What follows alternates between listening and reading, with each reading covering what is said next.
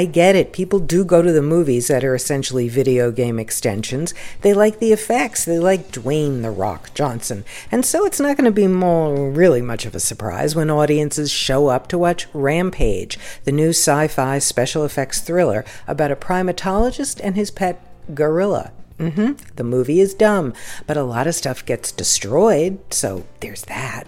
Looking for something a little less and hopefully a little more? The horror sensation, A Quiet Place. That's dandy and should still be making a lot of noise at the box office, so it's okay. You won't be sitting there alone.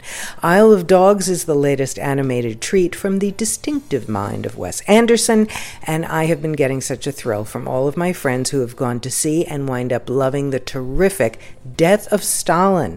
That is a saber sharp satire that is deadly hilarious. From themovieminute.com, I'm Joanna Langfield.